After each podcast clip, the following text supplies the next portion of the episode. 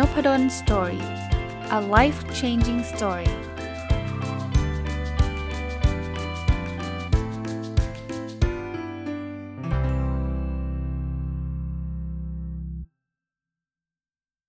สวัสดีครับ ยินดีต้อนรับเข้าสู่นพดล story podcast นะครับ วันนี้เอาหนังสือเล่มนี้มารีวิวครับหนังสือชื่อว่าเพราะแบบนี้ลูกค้าถึงอยากกลับมาอีกครั้งนะครับ เป็นหนังสือแปลนะครับจากญี่ปุ่น คนเขียนคือคุณทาคาตะ ยาสุฮิสะนะของสำนักพิมพ์วีเลินนะครับ เดี๋ยวขอหาชื่อคนแปลสักนิดหนึ่งนะครับ เพราะปกติเนี่ยหนังสือแปลผมจะรีเฟอร์ถึงคนแปลด้วยเพราะว่าเขียนแปลได้ดีนะคนแปลคือคุณปาวันการสมใจนะครับ ก็เช่นเดิมนะ ผมชอบหนังสือที่มาจากญี่ปุ่นด้วยเหตุผลที่ว่าผมคิดว่าได้ไอเดียดี ๆ แล้วอีกอย่างหนึ่งคือ คนญี่ปุ่น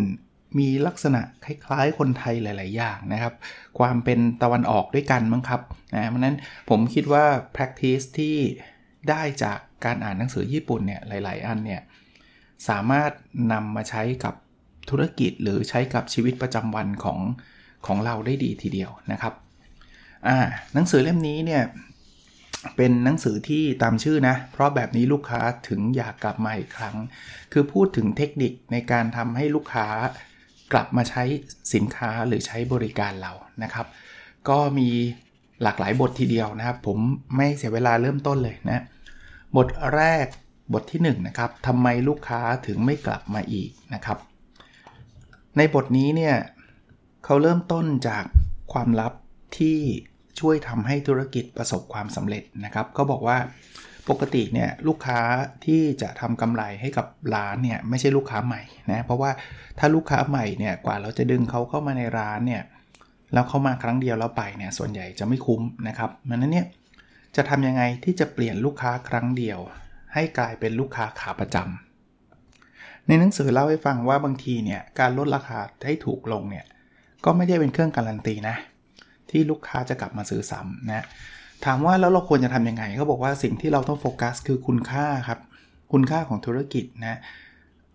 ผมต่อยอดให้นะ คือคุณค่ามันคือความรู้สึกหรือ หรือสิ่งที่ลูกค้าได้รับอะครับ คือบางทีเนี่ยเราสังเกตตัวเราเองก็ได้นะว่า เราไปร้านอาหารร้านหนึ่งแล้วเรากลับไปใช้ร้านนั้นบ่อยๆ จนกลายเป็นร้านประจำเนี่ยหลาย ๆ ครั้งไม่ใช่เพราะว่าร้านนั้นถูกนะ แต่เรารู้สึกว่ามันคุ้มค่าเนาะเรารู้สึกได้รับสิ่งที่เราต้องการหรือมากกว่าที่เราต้องการอีกนะถ้าเป็นแบรนด์ระดับโลกเนี่ยหลายคนคงเป็นแฟนคลับ Starbucks นะไม่ได้ไม่ได้โฆษณาให้นะครับ แต่ว่าเป็นตัวอย่างที่เห็นได้ชัดนะถามว่ากาแฟ Starbucks ถูกหรอ ไม่ถูกนะแก้วหนึ่งหลักร้อยขึ้นนะครับ แต่ทำไมคนถึงเข้าไปซื้อเยอะแยะ เพราะว่าเขาอาจจะชอบบรรยากาศของร้านเขาอาจจะชอบแบรนด์เขาอาจจะชอบ รสชาติหรืออะไรก็หลาย ๆ อย่างนะครับ ที่ทำให้เขารู้สึกว่ามันได้คุณค่าคุ้มค่ากับสิ่งที่เขาจ่ายไป เพราะฉะนั้นเนี่ยเขาก็บอกว่าอันนั้นแหละคือสิ่งที่เราโฟกัสนะครับอ่าคราวนี้ในในหนังสือก็เล่าต่อครับว่าแล้วสาเหตุอะไรที่ทำให้ลูกค้าเนี่ยไม่ได้กลับมาซื้อซ้ำคือบางทีเนี่ยเราเราคิดถึงเรื่องราวเต็มไปหมดเลย แต่ว่าหนังสือเนี่ยให้ข้อคิดที่ดีนะ เขาบอกว่าบางทีเนี่ยลูกค้าไม่ได้กลับมาซื้อซ้ำเพราะเขาลืมเราครับ แปลกไหมครับ คือคือประเด็นคือมันไม่ใช่ว่าร้านเราไม่ดีนะครับ แต่เพียงแต่ว่าเขามาแล้วเขาไม่ได้จำเราไว้ในในในหัวเขานะฮะคือเขาอาจจะอลองนึกถึงถึงร้านอาหารก็ได้ เขาอาจจะรู้สึกว่าเออร้านนี้อร่อยดีเนาะแต่หลังจากนั้นเนี่ยเขาอาจจะไม่ได้มีโอกาสมาร้านอาหารเราอีกนะครับเพราะฉะนั้นเขาอาจจะลืมเราไปแล้ว เพราะนั้นหน้าที่ของเราคือการย้ำเตือนเขาให้เขาจำได้นะครับเขานี้ย้ำเตือนยังไง โอ้ไอ้นี่คือไฮไลท์ของหนังสือเล่มนี้เลยนะครับนะก็บอกว่า ให้เราย้ำเตือนเป็นกฎ 3 ข้อนะกฎเลข 3 อันนี้คืองี้ฮะเขาบอกให้ย้ำเตือนภายใน 3 วัน 3 สัปดาห์ แล้วก็ 3 เดือนนะเพื่อทำให้ลูกค้าไม่ลืมเรานะครับถ้าลูกค้าไม่ลืมเรา เวลาลูกค้าจะไปกินร้านอาหารเขาก็จะนึกถึงเราขึ้นมาก่อนนะครับคราวนี้ไอ้สามสามครั้งเนี่ยการเตือน 3 ครั้งเนี่ยแต่ละครั้งเนี่ยจะมีลักษณะที่แตกต่างกันนะผมเล่าให้ฟังนะครั้งที่1เขาเรียกว่า thank you mail ก็คือจดหมายขอบคุณนะครับเขาบอกว่าการทำแบบนี้เนี่ยจะทำให้ลูกค้านะไอ้ไอ้สกฎ3ข้อเนี่ยจะทำให้ลูกค้าเนี่ยกลับมาเป็นลูกค้าประจำมากขึ้นถึง 7 เท่าเลยนะ thank you mail คืออะไรครับ thank you mail คือการเขียนไปบอกเขาว่าขอบคุณนะ ที่เรามีโอกาสได้ต้อนรับคุณ ขอบคุณที่มาอุดหนุนร้านเรานะครับ แล้วมาอุดหนุนอีกนะครับ แค่นี้เลยฮะนั่นเนี่ยการขอบคุณเนี่ยไม่ใช่ว่าจะไปขายของอย่างเดียวนะตั้งหน้าตั้งตาบางคนเนี่ยไม่ได้เหมือนจดหมายขอบคุณเลยคือจดหมายเนี่ยขายอย่างเดียว สิ่งที่เขาบอกต้องการ ต้องการสื่อสารในจดหมายอันนี้คือ บอกความรู้สึกขอบคุณออกไปก็พอแล้วนะครับคราวนี้แทนที่จะบอกว่า งั้นบางคนบอกงั้นเขียนกฎหมายว่า thank you very much จบเลยไหมขอบคุณมากจบเลยไหมนะเขาบอกว่าใส่เนื้อหาไปนิดนึง เนื้อหานั้นเนี่ยพยายามเขียนถึงความใส่ใจหรือเกร็ดเล็กเกร็ดน้อยของสินค้าหรือของร้านไปนะ เขาบอกไอ้แค่นี้คนชอบเรื่องเล่าอยู่แล้วนะ คนชอบเรื่องว่าเออ สินค้านี้มันโดดเด่นยังไง มันมี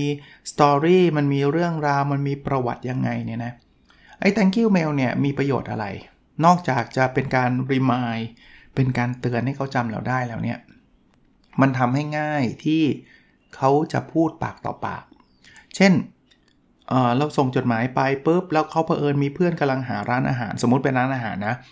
เขาอาจจะแชร์เมลวันนั้นไปให้เพื่อนอีกคนหนึ่งบอกเออเนี่ยเธอกำลังจะหาที่ไปเลี้ยงทีมงานใช่ไหม ลองไปที่นี่สิ work ดี แล้วในนั้นมันก็คล้ายๆ มีความใส่ใจมีเกร็ดเล็กเกร็ดน้อยอยู่แล้วนะ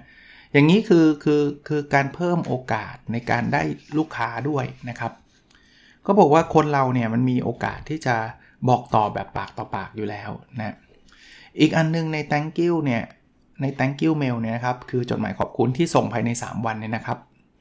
เขาบอกว่าให้เราใส่ภาษาไทยเขาใช้คาว่าความรู้สึกอันแรงกล้าเข้าไปนะความรู้สึกอันแรงกล้าคืออะไร คือคือแพชชั่นน่ะคล้าย ๆ แบบนั้นน่ะเช่นนะ คุณเปิดร้านนี้ขึ้นด้วยความรู้สึกแบบไหน ผ่านความยากลำบากอะไรมาบ้างนะครับ อยากให้ลูกค้าที่มาร้านรู้สึกยังไงนะครับ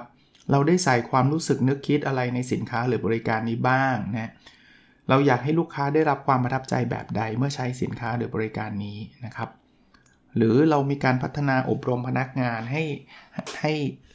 มีความต้องการในลักษณะนี้ได้อย่างไรนะ อย่างเงี้ยคือ thank you mail นะครับ ในหนังสือก็เล่าให้ฟังว่ามันมีคนใช้ thank you mail แล้วก็ประสบความสำเร็จมากมายนะครับ มีมีรายได้เยอะขึ้นนะครับ มีลูกค้ากลับมาเพิ่มมากขึ้นอ่า อันนี้คือ thank you mail นะเมลที่ 2 หลังจากผ่านไป 3 สัปดาห์ thank you mail เนี่ยเมลขอบคุณเนี่ยสวันนะ หลังจากเขามาที่ร้านค้าหรือมาใช้บริการเรา แน่นอนเราก็คงต้องขอ contact ไว้อะให้เขาสมัครสมาชิกหรืออะไรก็แล้วแต่นะครับเมลที่ 2 คือ like mail like ที่แปลว่าชอบอะครับ เขาบอกว่าอันนี้ให้ผ่านไปสัก 3 สัปดาห์ นะ 3 สัปดาห์เนี่ยเราส่ง like mail มาเขาบอก like mail คือจะมอบความประหลาดใจที่คาดไม่ถึงนะทำไมต้องส่งเขาบอกว่า thank you mail เนี่ยมันอาจจะสร้างแค่ความประทับใจ แต่ว่าลูกค้าก็อาจจะยังไม่ได้กลับมาซื้อซ้ำทันที หรือบางครั้งเนี่ยมันกลับมาซื้อซ้ำเร็วไม่ได้เขาบอกเขาเขายกตัวอย่างเช่น ร้านเสริมสวยนะเราเพิ่งไปตัดผมมาเราเพิ่งไปทำผมมาเนี่ยส่งไป 3 วันเนี่ยคนจะกลับมาเลยได้ยังไง เพราะว่า เขาเพิ่งทำผมมาอะไรอะไรมันจะทำผมกันทุกวันถูกไหมเพราะฉะนั้นพอถึงเวลามันก็อาจจะลืมมันนั้นเนี่ยสัก 3 สัปดาห์เนี่ยเราส่ง like mail ไปนะครับเอ่อแล้ว like mail เขียนยังไงนะในขณะที่ thank you mail ที่เมื่อกี้ผมเล่าให้ฟังจากหนังสือเล่มนี้นะครับ ว่าใส่ความใส่ใจความเกร็ดเล็กเกร็ดน้อยหรือความรู้สึกอันแรงกล้าแล้วนะครับ like mail เนี่ยคือการโชว์หลักฐานให้ดูฮะ เขาบอกว่าโชว์หลักฐานมี 3 วิธีหลักๆนะครับวิธีที่ 1 คือ ให้คนในแวดวงเดียวกันเป็นผู้แนะนำวิธีที่ 2 คือใช้การจัดอันดับหรือรางวัลที่เคยได้ วิธีที่ 3 คือ เสียงตอบรับจากลูกค้าอ่าเอาวิธีที่ 1 ก่อนนะ ใน like mail นะ ให้คนแวดวงเดียวกันเป็นผู้แนะนำนะเราอาจจะไปสัมภาษณ์คนที่อยู่ใน field นั้นนะครับสมมุติว่าเป็นร้านอาหารนะครับ ลองให้เชฟที่เป็นพ่อครัวแนะนำว่าเนี่ยร้านเนี้ยอร่อยมาก คือมันไม่ใช่ใครก็แนะนำถ้าเป็นตัวเราแนะนำเราก็ต้องลำเอียงใช่ไหมผมผมเป็นเจ้าของร้านนี่ ผมก็บอกร้านผมอร่อยมาก มันก็ไม่น่าเชื่อถือ แต่ว่าถ้ามีเชฟหรือมีใครที่เป็นผู้เชี่ยวชาญนะ ถ้าเมืองไทยก็เป็นนักชิมต่างๆ อย่างเงี้ย เขาคือคนที่อยู่ในวงการแล้วคนก็เชื่อใช่ปะแนะนำบอกว่าเฮ้ยร้านนี้อร่อยจริงอ่าอย่างนี้มีมีผลมันคือ evidence นะครับอันที่ 2 คือการจัดอันดับและรางวัลที่เคยได้นะครับ เราอาจจะแชร์เลยครับว่าร้านเราเนี่ยอยู่อันดับท็อป 5 ร้านอาหารที่อร่อยที่สุด จัดโดยวงในหรือจัดโดยที่ไหนก็ตามที่เป็นสถาบันที่น่าเชื่อถือนะครับ หรือเราเคยประกวดได้รางวัลอาหารอร่อยที่สุดประจำปี ประจำตำบลประจำอำเภออะไรก็แล้วแต่ที่เราเคยมีรางวัลนะครับ อันนี้ก็เป็นวิธีที่ 2 ที่เป็น evidence หรือเป็นหลักฐาน ที่ทำให้ลูกค้าเออมั่นใจนะอันที่ 3 ภาษาอังกฤษเรียกว่า testimonial นะ testimonial คืออะไร testimonial คือการใช้เสียงตอบรับจากลูกค้าเป็นประโยชน์นะ เช่นเราเคยเราเราเรารู้ว่ามีลูกค้าที่มาใช้สินค้าหรือบริการเราแล้ว happy แล้วมีความสุขนะครับเราก็อาจจะติดต่อไปยังลูกค้ากลุ่มนั้นนะครับแล้วก็บอกว่าขอสัมภาษณ์ลง YouTube ได้ไหมขอสัมภาษณ์ลงบล็อกได้ไหม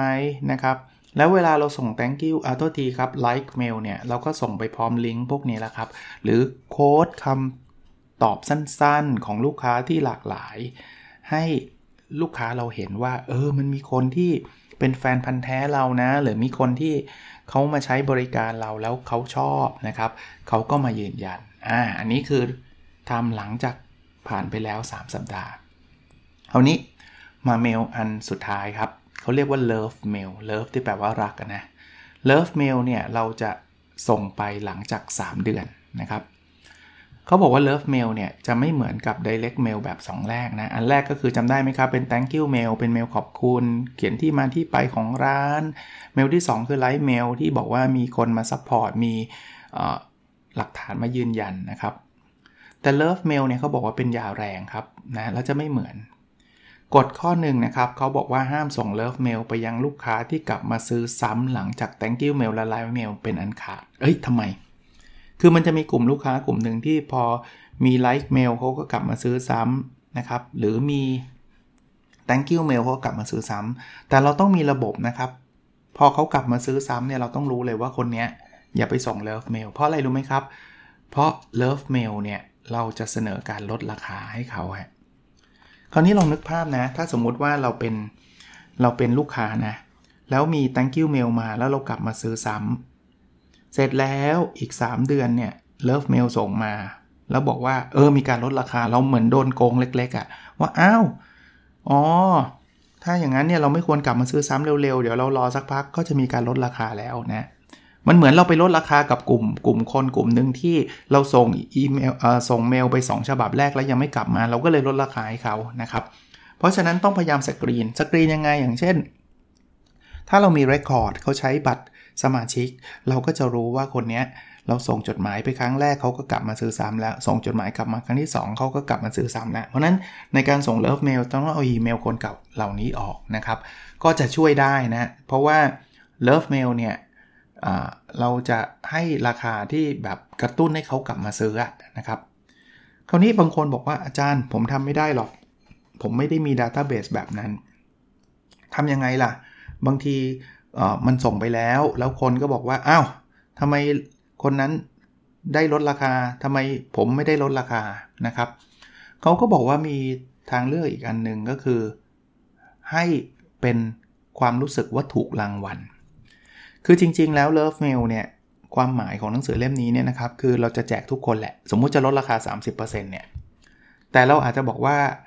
อะลดราคาสำหรับลูกค้าที่กลับมาใช้ 3ลดราคา 30%สำหรับลูกค้าที่กลับมาซื้อซ้ำนะซึ่งให้เฉพาะกลุ่มที่ที่สองคนแรกอะส่งไปแล้วยังไม่ยังไม่ตอบรับอะครับ ส่ง thank you mail ไปก็ยังไม่กลับมา ส่งไลค์เมลไปก็ยังไม่กลับมา แต่บอกว่าไม่ได้ให้ทุกคนนะ เรามีการสุ่มจิงโชคจับรางวัลนนะครับ ถ้าเป็นแบบนี้คนสองกลุ่มแรกก็อาจจะ ไม่ได้รู้สึกแย่นักเพราะว่าเขาเหมือนกับเขาไม่ได้แจกทุกคนเขาใช้วิธีการจับรางวัลนะเขาก็จะไม่รู้สึกว่าทำไมทานฉันไม่ได้ก็อาจจะเป็นเพราะว่าฉันอาจจะไม่ได้ไม่ได้ถูกสุ่มจับรางวัลมานะครับ อันนี้ก็เป็นเทคนิคเล็กๆน้อยๆนะสำหรับสำหรับหนังสือเล่มนี้นะครับเขาก็เล่าให้ฟังว่าก็สามารถทำได้นะครับ แล้วมันก็มีส่วนทำให้ยอดขายเพิ่มสูงขึ้นนะครับ อ๋อที่พูดมาทั้งหมดเนี่ยผมอาจจะพูดต่อเนื่องไปไม่ได้แยกบทนะ เมื่อกี้เริ่มต้นเป็นบทที่1นะเราก็พูดต่อเนื่องมานะอะงั้นงั้นไม่แยกบทเลยแล้วกันงั้นเล่าต่อไปเรื่อยๆนะครับอีกเรื่องหนึ่งที่หนังสือเล่มนี้เขาแนะนำคือการใช้ฐานข้อมูลลูกค้าให้ร้านประสบความสำเร็จนะครับหลายๆ คนหลายๆ ร้านเนี่ยเราไม่ได้เก็บข้อมูลเลยนะครับ ซึ่งเขาบอกว่าไม่ไม่ควรนะครับ เราควรมีฐานข้อมูล อย่างน้อยๆเนี่ย ควรจะแยกได้ระหว่างคนซื้อกับคนไม่ซื้อนะครับ เพราะเราจะได้ได้เข้าใจว่าเออกลุ่มนี้คือกลุ่มที่เขาซื้ออยู่แล้วนะครับ กลุ่มนี้คือกลุ่มที่ที่ไม่ได้ซื้อนะครับ ถ้าเราทำแบบนั้นเนี่ยเราจะได้จัดการมีกลยุทธ์ที่แตกต่างกันนะแล้วในในหนังสือเขาก็เล่าลงรายละเอียดอีกครับว่า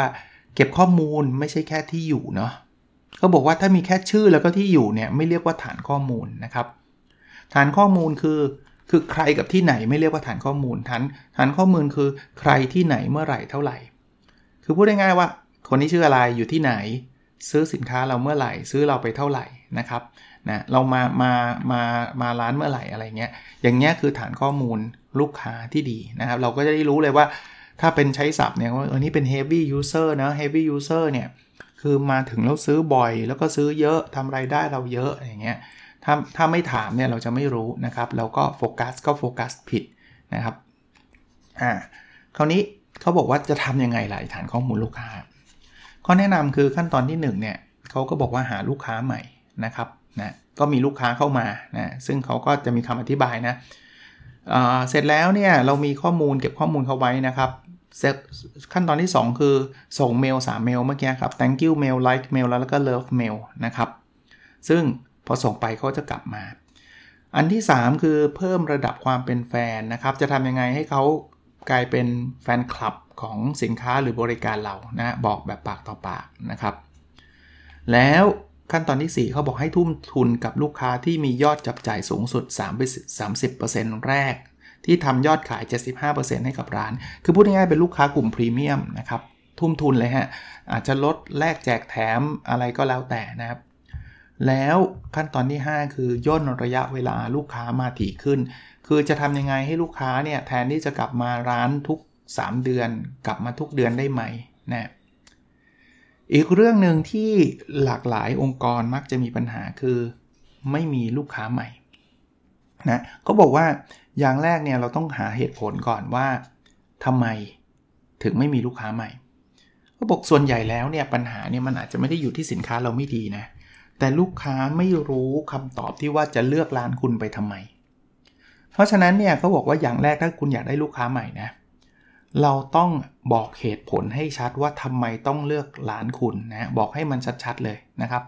ตรงนี้แหละจะจะจะ เป็นการสื่อสารให้เหตุผลและหลักฐานชัดเจนว่าร้านเราแตกต่างยังไงนะเขาบอกสำหรับลูกค้าใหม่เนี่ยปกติโดยทั่วไปราคาไม่ใช่สิ่งสำคัญครับ แล้วลูกค้าใหม่ไม่ชอบคำว่าทุกคนนะคือพูดง่ายๆว่าถ้าบอกร้านบะหมี่นี้สำหรับทุกคนเนี่ยเขาเขาเขาไม่อินเนี่ย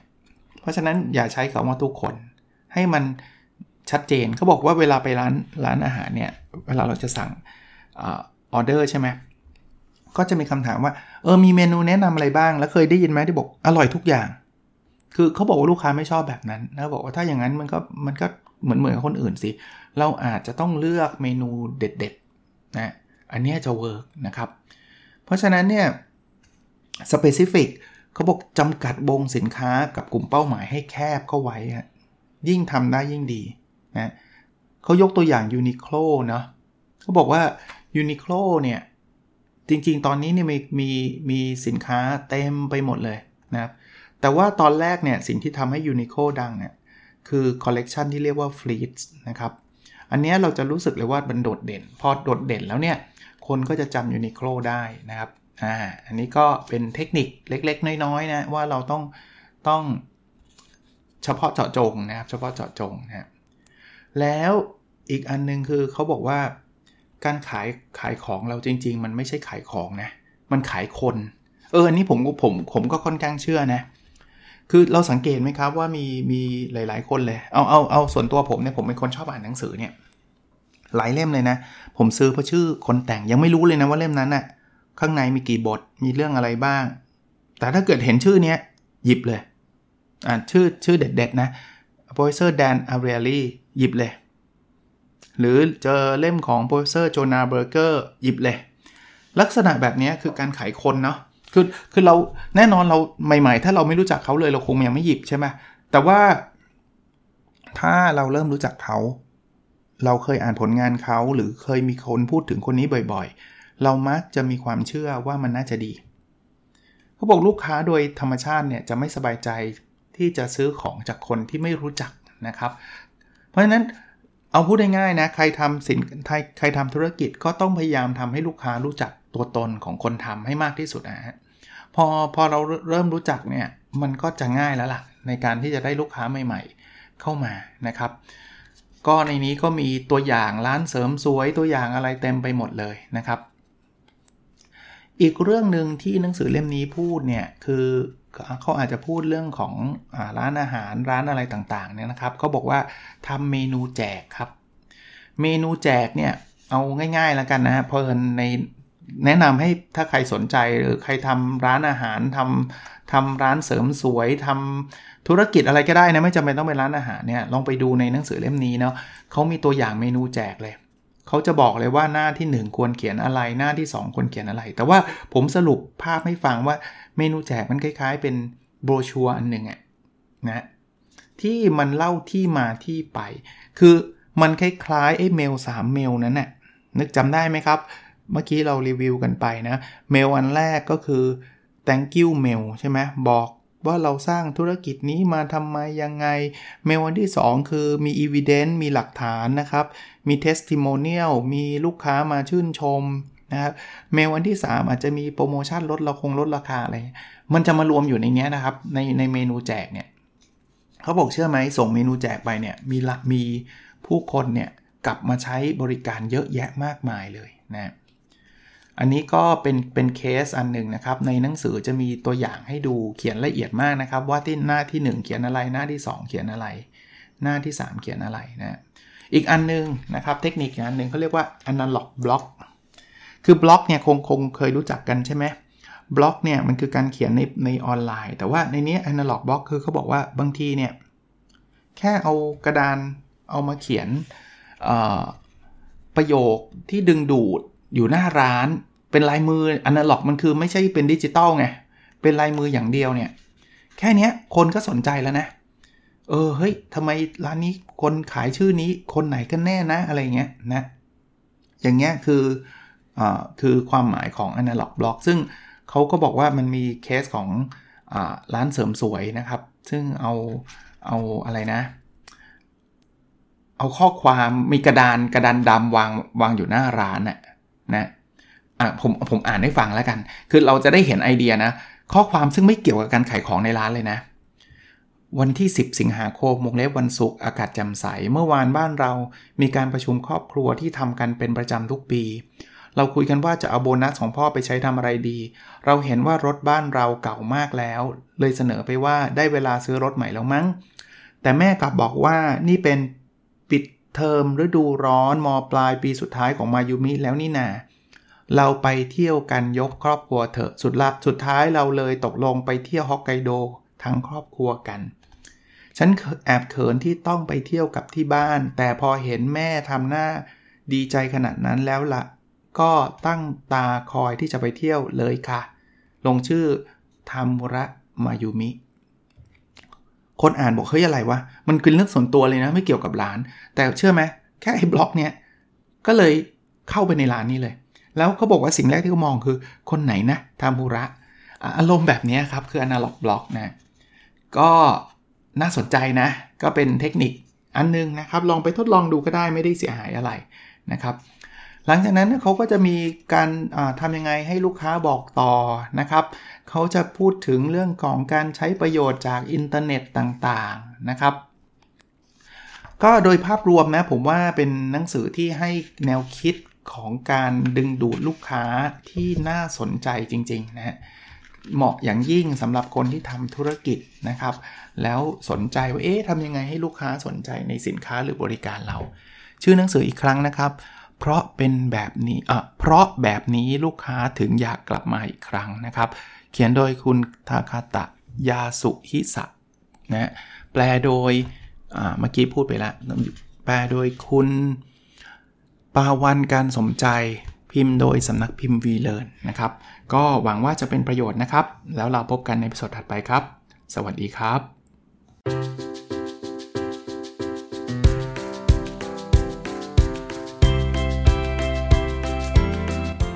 n o p a d o n Story a life changing story